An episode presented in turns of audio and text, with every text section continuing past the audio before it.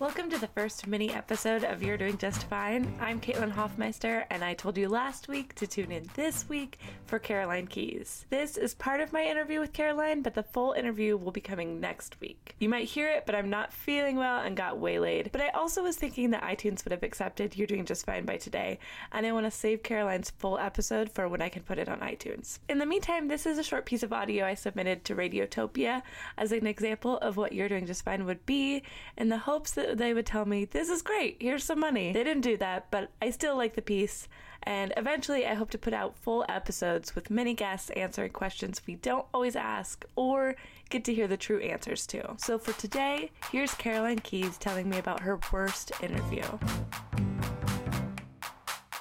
Have you ever bombed an interview? Every interview. Like, if I've been lucky enough to get a job interview in Missoula, oh man, college interviews, awful. Why do you feel like you've bombed them? I just don't know if I'm actually qualified for anything that would require an interview. And on the flip side of that, I used to write about music for the Missoula Independent, mostly reviews, and I, I could do that fine, although I would spend seven hours on like 200 words. Um, but every time they gave me a, an interview to do, I was all awful. And I can only like think of three. I interviewed Lyrics Born. Oh, who's that guy who played guitar with Dave Matthews? Tim. Tim. Oh my gosh.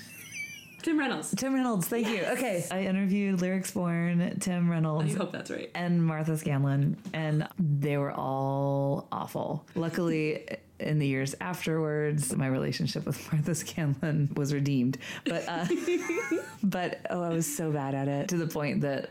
I thought that there I that there was going to have to just not be an article. I'd like called everybody I could find from her past because I thought that's what you did, you know. Like like I didn't know. I didn't go to J school. I didn't know how to be cool. I like that you were like not very good at it, but you were like thoroughly Yeah. not very good at that. You just turned into like, Like- a stalker. yeah, no, totally. It's like ex boyfriends, ex bandmates. Um, Pretty private. yeah. Yeah. And I did not know that. I just thought I was like being on it. You know, I was like, this is what you do. And she's like, I wasn't prepared for you to talk to all of these people. And we, we figured it out. But uh, golly day, man. So, yes, I have bombed interviews before on both sides. I love that though too because I bet they were like, "Oh, Caroline is a musician. Caroline writes beautiful, like thoughtful reviews. She'd be a great interviewer." And like sometimes that's just not true. You know, No. like Yeah. it's like what you think is going to fit doesn't necessarily fit, and Right. that's okay. Like, oh my gosh, Caitlin. it was awful.